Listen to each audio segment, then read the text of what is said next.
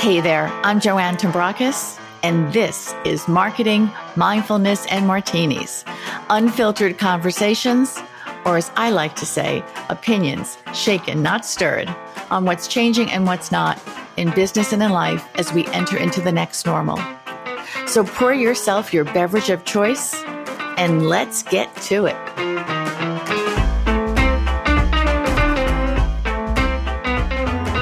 My guest today is an associate professor of psychology at Barnard College, whose research on motivation, perception, and cognition has been funded by the National Science Foundation and the NIH, which is the National Institute of Health, if you're not sure.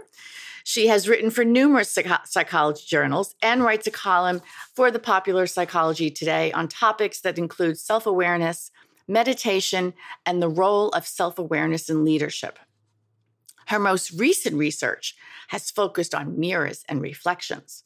And from that, she has developed a mirror based meditation program to teach people how to manage their attention and emotions.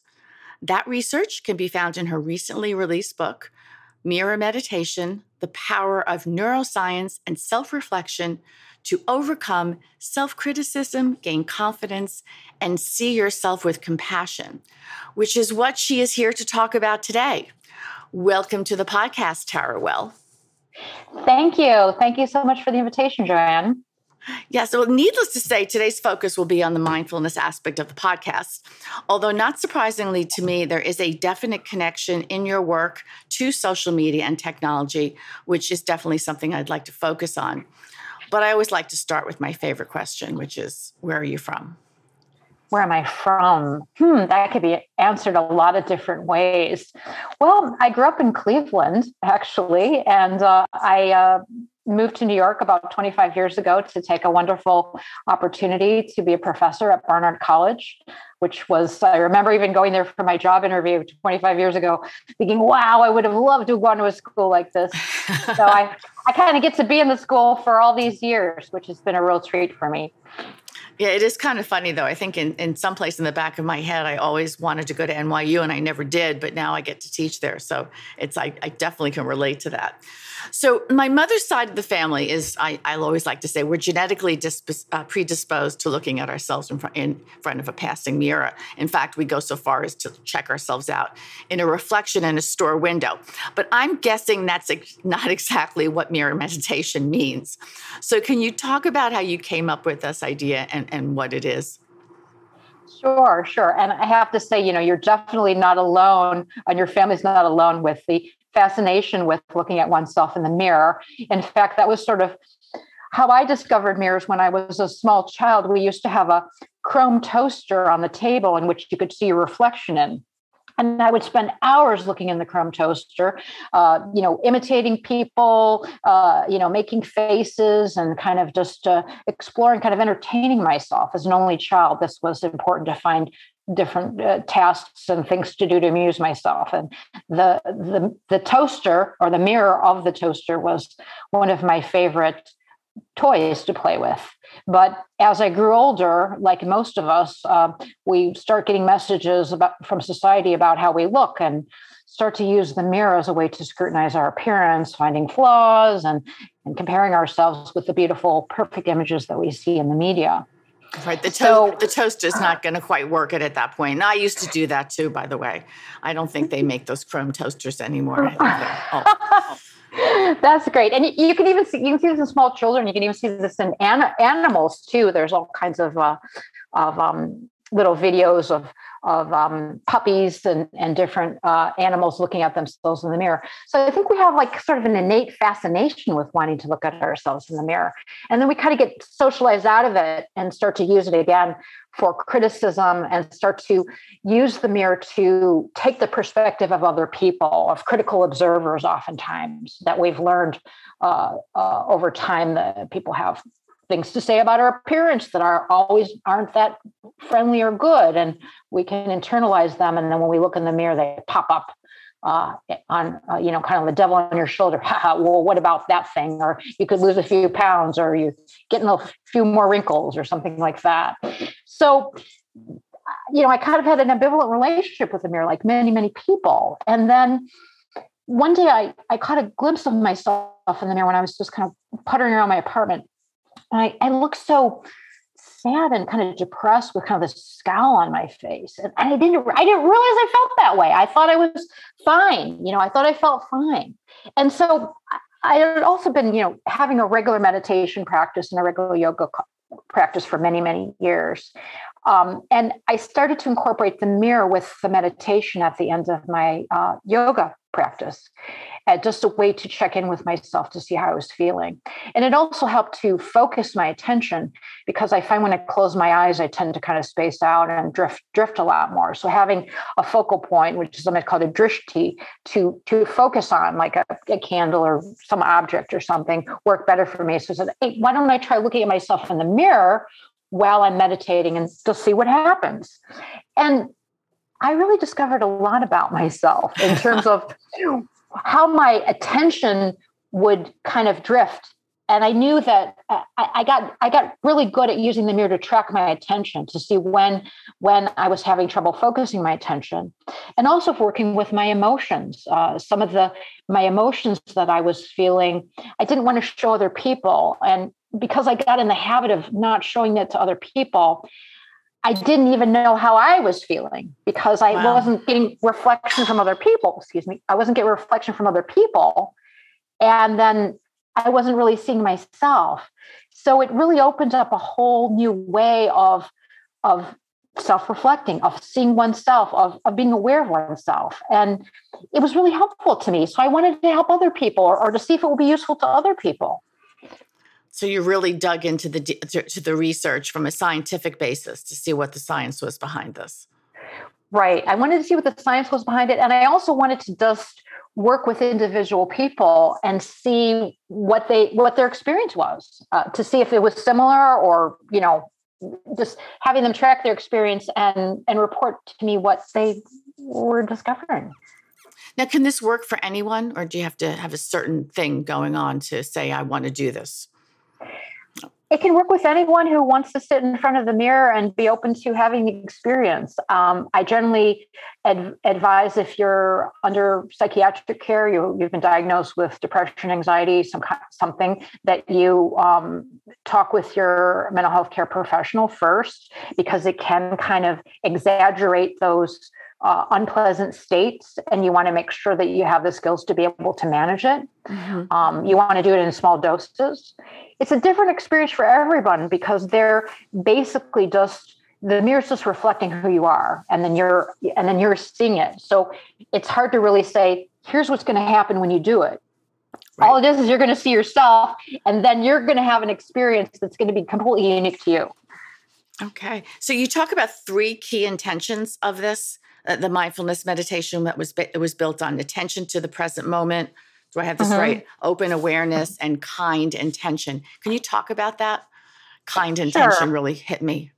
I don't think we're any yeah. of us are kind to anybody these days, much less to ourselves. I know it's been it's been a, a, challenge, definitely. So yes, these are the the three principles of mindfulness meditation that have been put forth by all the great t- mindfulness teachers such as Jon Kabat-Zinn and others.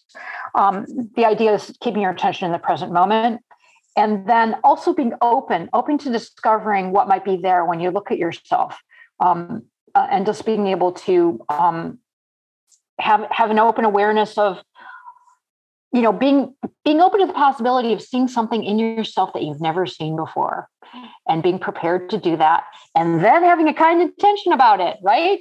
Looking at yourself with a kind intention. So the idea is not doing this what can I find out that's wrong with me that I have to fix, or or how can I, you know, do this, or or, or you know, like forcing yourself to say positive affirmations, you know, to tell yourself you're beautiful, or and you know whatever whatever you think you should be that you're not, and you're going to like drill it in your head by saying these affirmations.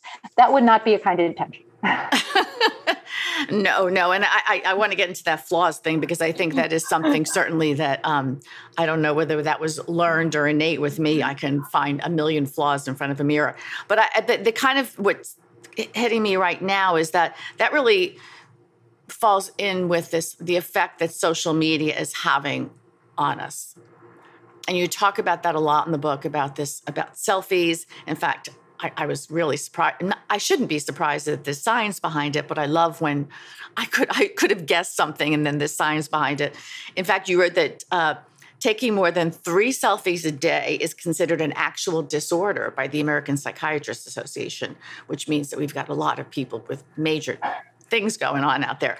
But yeah, how, how, does it help to break this habit? And can you talk more about the, the whole connection between the two? Because I think there's, I think it's fascinating what you wrote about there.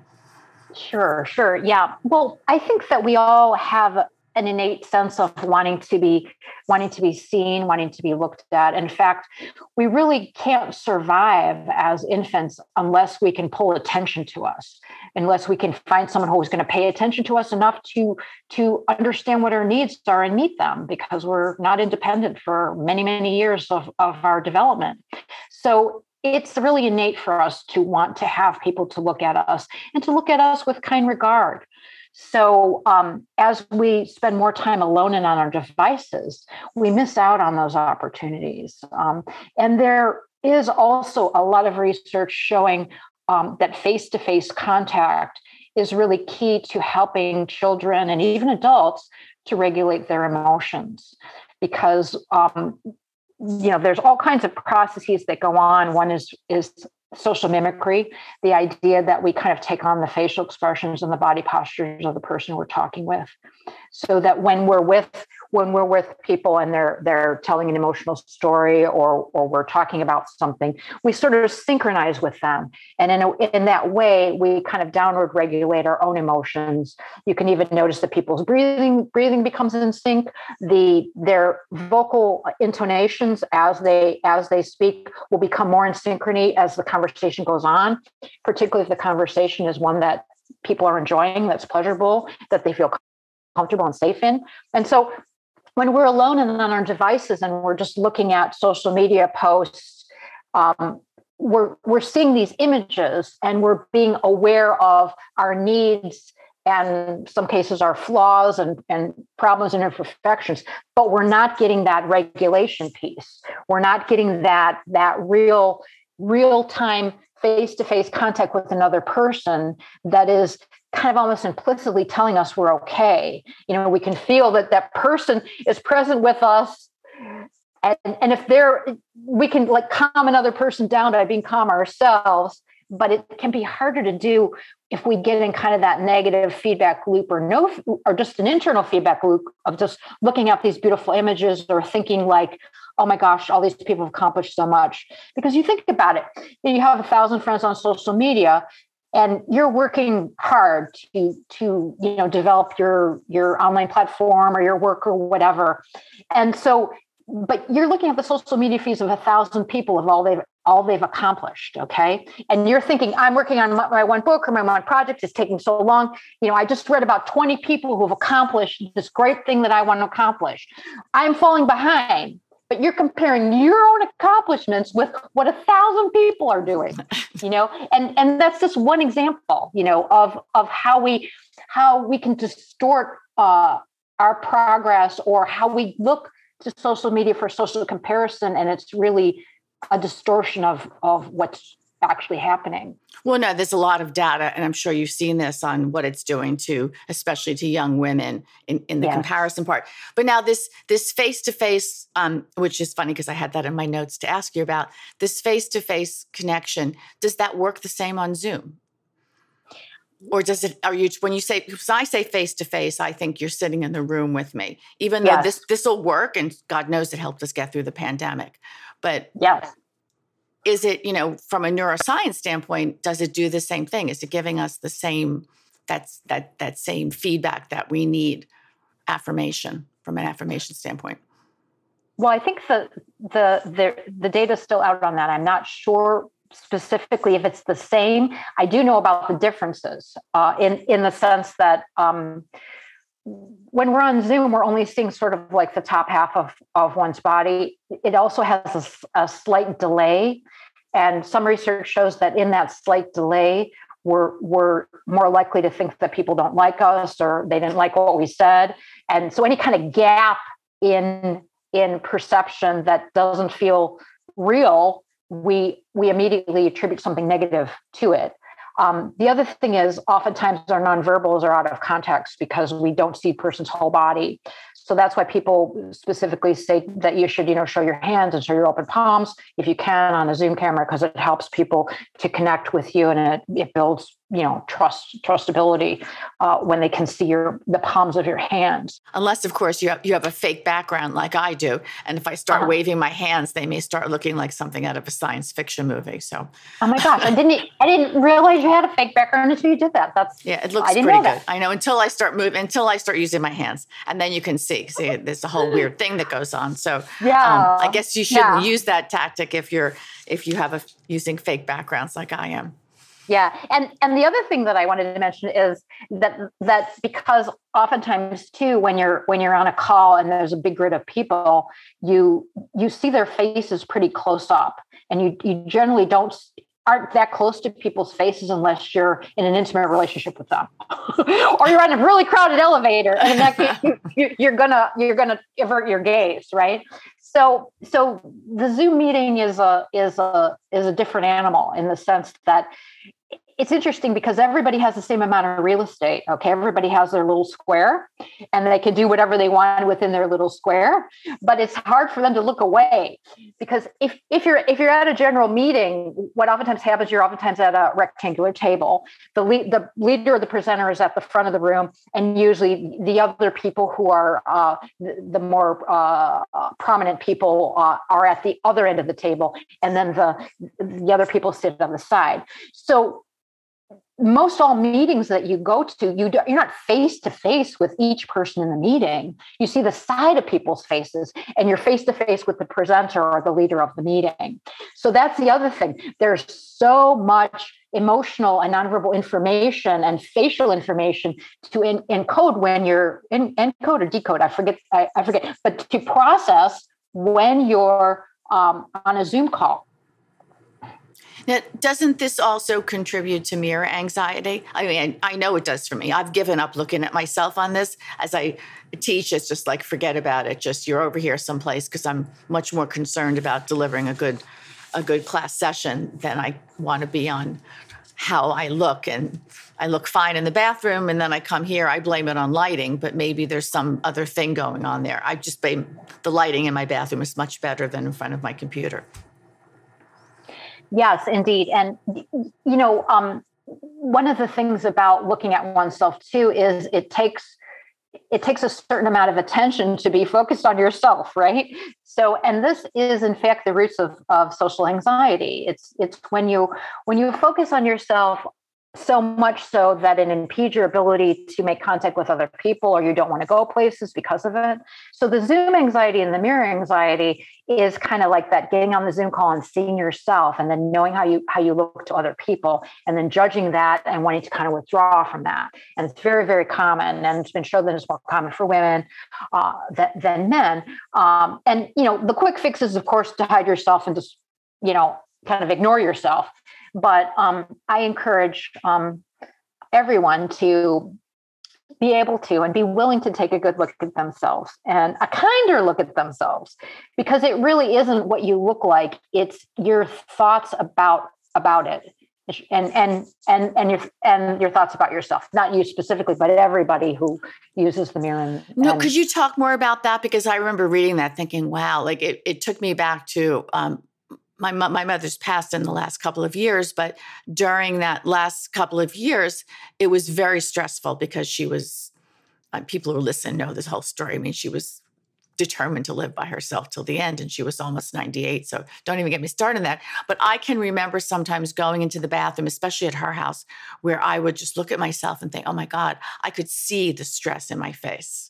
I'm thinking, you looked okay when you left the house. And then suddenly that stress was really evident. But could you talk more about that? And, and, and also, of course, obviously, how this meditation helps in that sense. Mm-hmm. Yeah. Well, first, I'm really sorry about your mom. I've, I, you know, I've been through that experience, and I know it's really hard. And you know, I think what you what you just shared is a is a perfect example of using the mirror to check in with yourself. You know, and and seeing seeing when you are stressed and instead of criticizing yourself just having compassion saying wow you know i looked good this morning but now i'm really stressed and i'm going to take a moment and just really you know, just feel my heart and feel feel like, wow, I'm doing the best I can, and this is it. You know, you know, it's not about you know, oftentimes people think about the mirror as being like, oh, I'm going to say affirmations, I'm going to feel good, I'm going to lose weight, and then I'm going to look in the mirror, and I'm going to put on makeup, and to look in the mirror. But it's more about just I'm going to look in the mirror and say, you know, I appreciate myself. I'm going through a lot. This is really who I am. I'm really, you know, I'm with myself and I'm on my own team. Not perfect. I don't look perfect. I don't do things perfect. I don't say things perfect, but I'm on my own team and I can bear to look at myself in all my imperfection. That's really the goal, not not to, you know, make it all perfect. Wow. Okay. There, I, it was something else I was going to ask you. Completely slipped my mind that went off on that, but you, I got so caught up in what you were. Oh, the self talk. That was it. You, I was laughing about that too because I have whole conversations with myself, and sometimes I'm like, I hope mm. I've actually done it on the street and um, like forgetting where I was. But yeah, apparently, this is not a bad thing. That it can actually be very helpful which I was delightful. I was delightful to know. Yeah. But how do you use that? In, it, do you use that in the mirror meditation as you're talking to yourself in front of the mirror? Yeah, we all talk to ourselves. And so the mirror helps to externalize that uh, voice so you can get a better look at it. Um, I, I, also um, recommend video journaling. There are some great video journaling exercises in the book in which you just kind of say whatever you want to say free form. Um, it's, it's sort of like the morning pages from the artist's way, only you just dump whatever's in your brain into the into the video and then you can watch it later and if I've been doing this for uh, many years, and what I found is I really noticed a lot of my patterns of thinking, my negative thought patterns, uh, and and they've helped me really analyze that. Because oftentimes when you have a running uh, dialogue in your in your mind or, or a monologue. It could be a dialogue. Maybe you're talking to two different voices in your head, or it's a mono, or it's a monologue where it's just somebody, some voice criticizing you and everything you're doing and whatever, or what you look like, or whatever. Um, it can be hard to to really get to it. Like it feels elusive. Like it kind of comes and comes after you and then it retreats and it comes after you and then it retreats. But when you're able to voice it in a video or see yourself criticizing yourself in the mirror, it creates an instant shift for you. So you can't oh you can't go back to to just ignoring that voice anymore. You you really see it front and center, and then you can see what it's doing to you, and that can actually motivate change. Because you know these critical voices they they come up, they came about at at one point in our history because they helped us to um, survive and to maintain our social connections, so so that we could be part of groups and things, and so we didn't make mistakes that would end up being harmful to us. But most of the voices are outdated in the sense that they want us to be perfect and they want us to never do anything wrong. And if we do, we're going to be killed or we're going to die. I mean, that, that's oftentimes people really feel a threat to their survival uh, um, when they make like a social mistake because we want to be included in social groups and we're very hardwired to, to want to do that. So when we feel like we might, there might be something about us or something that we did or something that we said that could lead people to reject us, it really um, uh, uh, can take up a lot of space in our in our internal world as we try to figure out what to do and we can get caught in a loop kind of like a self-punishing loop and you can see that loop in the mirror and then that will help you to move someplace else to do something different and then the journaling part, the, the video journaling part, is like, wow, I don't know if I, I, I, am a big believer in morning pages. And as a writer, it's worked for me for years. But I, yeah. I had this little um, little thing that went off in my head. And I don't know if you've ever seen Grace and Frankie, but um, I watched the entire series. And and Frankie actually has used that. It was they made it kind of like a obviously a comical situation, but I was like, I wonder if she's doing that in real life, uh, Lily Tomlin, if that's uh, part of how she's been doing things all along, because it was really they were encouraging that. So I, and it was the first time I really thought about it because I don't I don't think of video journaling. To me, it's for me personally, too much time. It's enough to get me to sit down and write it, but I could see where that could be really positive and work for a lot of people. Yes, it, it, it, does. And, and it works for people in different ways. One of the things about both the mirror meditation and the video journaling is it's unique to everyone. So it's just a method, and then each person has their own individual kind of self discoveries about where they're at and, and, and, you know, just, just seeing whatever it is they're dealing with from a different perspective. So, is this like regular meditation? Can you do it for five or 10 minutes, or can you do it for a half an hour? Does it matter? Is there any like l- quick little tips? I don't know who's listening now, so I don't like to throw them into a meditation because they could be, um, that's not what they're expecting here, and they could be driving a car. So, but could you give, yeah. it, give us like a little, a quick, easy way without going through the whole book right now? Because I know you have some more in depth versions of this. Sure. Yeah. You definitely don't want to do mirror meditation when you're driving. That's for sure. But, but yeah, I mean, generally what I, t- how I tell people to start is just, you know, get a freestanding mirror that you can sit in front of you. You don't have to clutch at, at it, uh, hold it in your hand. And you also don't have to pitch forward to see yourself. And so you can sit in your normal meditation posture or just any, any posture sitting in front of a mirror. And then just, just, sit with yourself for uh, sort of five or 10 minutes nothing to say, nothing to do. Just have a visit with yourself. I mean, even get a cup of tea and just sit and look at yourself, see what comes up. Uh, and and it, and it can really be transformative to sit with yourself for 10 minutes. This is actually more about listening to yourself than it is about doing or saying. So just sit and listen and what comes up for you and what's really on your mind when you try and let go of everything. Um, I recommend that people do it uh, for a set period of time to set a timer, because oftentimes people will um, worry that there's, you know, spending too much time or, or they're going to get too caught up in it. And it also gives. Um, I work with a lot of people who currently feel very overwhelmed by things. No surprise, many people do.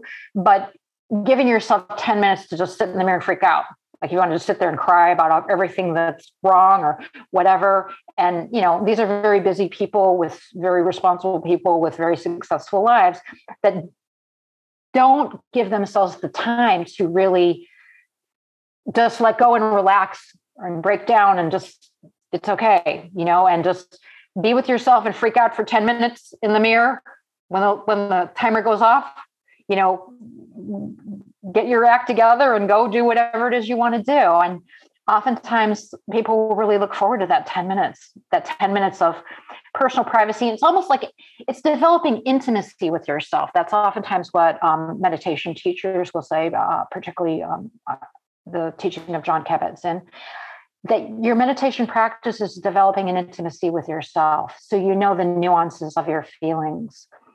And and then you take that intimacy that you've developed with yourself and then you have that to share with other people and you had a really good example of an influencer um, which i love this this again it's very much related to the stuff that i do all the time who um, essentially had two different not uncommon i think for influencers had one presentation of herself online and that wasn't who she was in person can you talk a little bit about, you know, without giving away the whole everything you write in the book about it, um, how you were able to help her with that by using this sure. mirror meditation? Yeah, yeah. Well, one of the things about uh, people who developed a, a, a, social image online is they're very aware of what they look like, and they're very aware of the power of what they look like and the power of, of visual information uh, to uh, sell products and have influence. But that can oftentimes be detached from who they really are in a way that they might not be clear about. So it's one thing to develop an image and your intent, and that's part of your business model is your image and who you are and what you say and what you do online. But it's another thing to cultivate an image and not separate that from who you really are so that when people meet you in person, you feel inferior to the image you've created online so then that creates social anxiety because you don't want to meet people in person because you don't look as good as your retouched photos and you're not, you know, ecstatically having fun every second of your life. And wow, it's so great. You know, you're the life of the party. You know, that can be, eh, eh, um, you know, exhausting and actually can create um, almost like an estrangement from yourself um, I use the term self objectification in the book to, to um, as the psychological um, term that describes how we take like a third person perspective and we look at ourselves as an object. How am I going to appear to other people? And so, if you really identify with that as who you are, that's going to be um, difficult to maintain because no one has a perfect image. And everybody is much deeper than their image. And we all crave and want people to see us for who we really are. We all want to be with people even if we're not perfect and we don't look perfect. We don't want to have to do all these things to look and be perfect to get people to love us and to give us a hug and to enjoy being with us. So we're, we're all craving that more authentic relationships. And i think people were scanning online looking looking for that and they're seeing glimpses of it in other people and that's creating more longing in them even. Yeah there was a lot of examples during the height of the pandemic of influencers who were not letting their guard down had this very perfect image. And when we talk in marketing it's i always you've got to have seamless whether it's your personal brand or a product brand it's got to be seamless with what we with, with what is showing up online as what is uh, happening in person and there was there was more than one influencer who kind of got caught because they kept on projecting this very perfect image of who they were at a time when everyone was at home in their pajamas yes so that, i think that really that really definitely definitely hit home for me when i was reading it i was like wow uh, not that I do that, but it really resonated a lot with what I see. So let me ask you. Um, I, I want to. We could talk forever, and I have a few things I like to do at the end of these um, episodes. But this is really another way, from what everything you're saying, for us to see ourselves, but not in a narcissistic way. Yes, yes. To really get a good I mean, look at ourselves without going down the path of narcissism. Definitely, definitely. And I do have a chapter on narcissism where I talk about um, the origins of how um, uh, narcissism and mirrors have, have become associated that that might be of interest to to your listeners um, and also I think that, that again, that fascination with image versus going deeper is really key in our culture where you know you always hear you know polemics about you know we're becoming more narcissistic as a culture.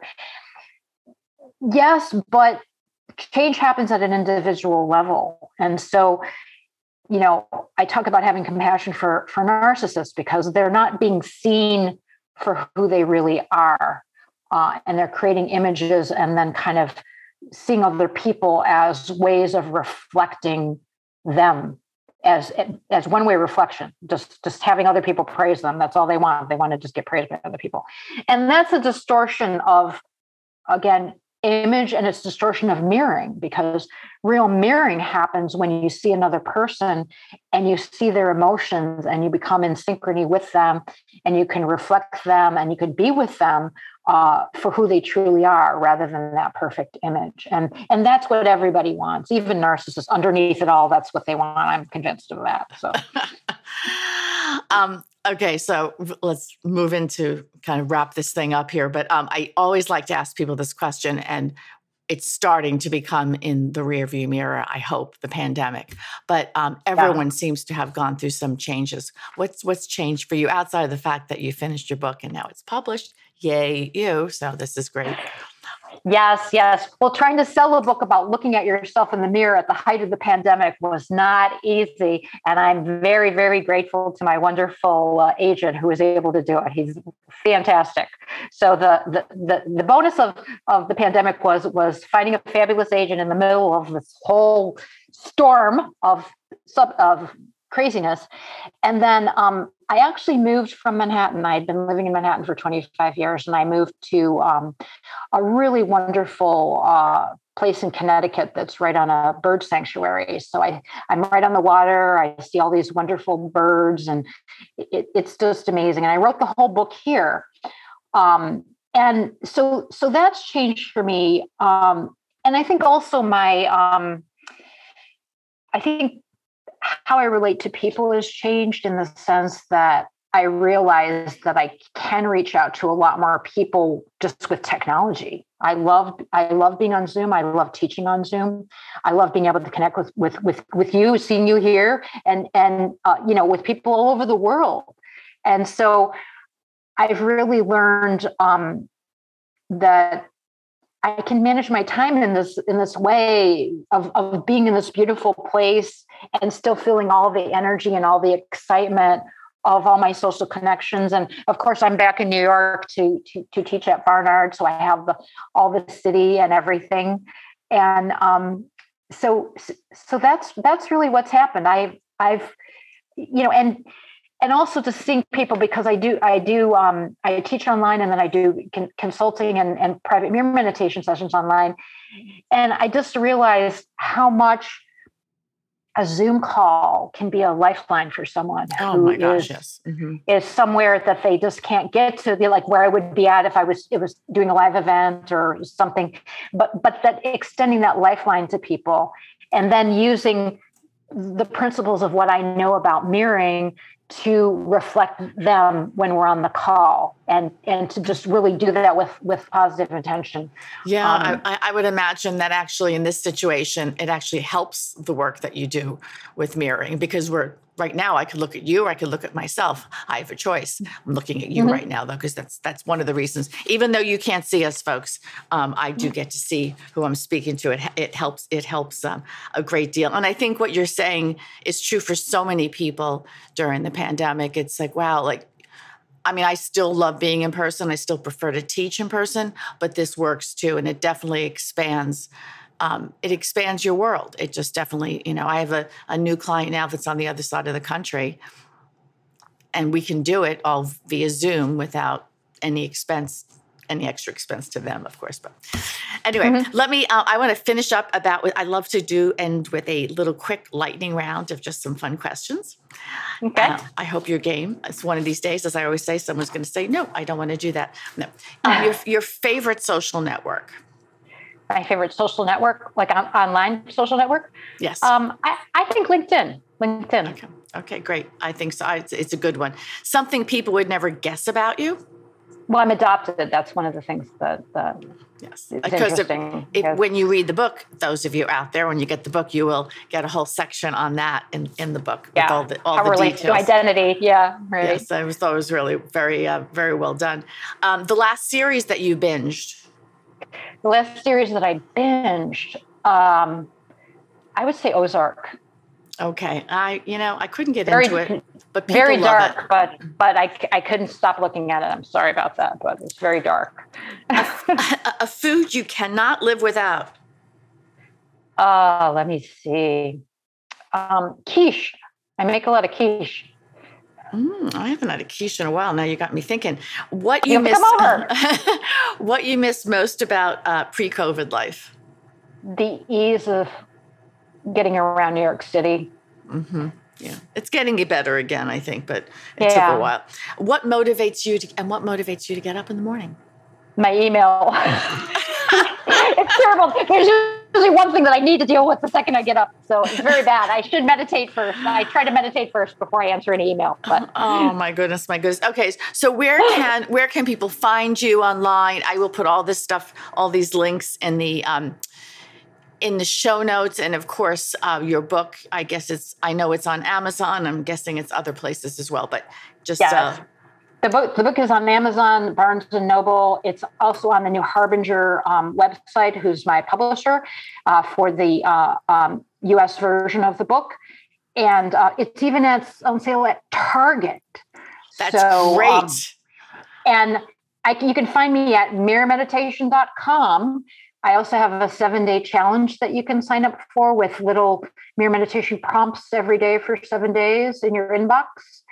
And uh, um, you can also get on my um, mailing list for my newsletter, which I have um, different events and different offers and um, some blogs and information every month or every other month um, uh, with all kinds of goodies for for people that I love to share. So, okay, well, one, thank you so much for your time today, Tara. Thank you very much, Joanne. It's been a pleasure. Thanks so much for listening to Marketing Mindfulness and Martinis. If you liked what you heard, please share with your friends. Give us a rating on iTunes or Spotify so other people can find us, and hit the subscribe button so you never miss an episode. If you've got a question you'd like answered or a topic you'd like me to cover, please drop me a note info at joannetombrakos.com. And until next time, remember whatever got you to where you are isn't enough to keep you there.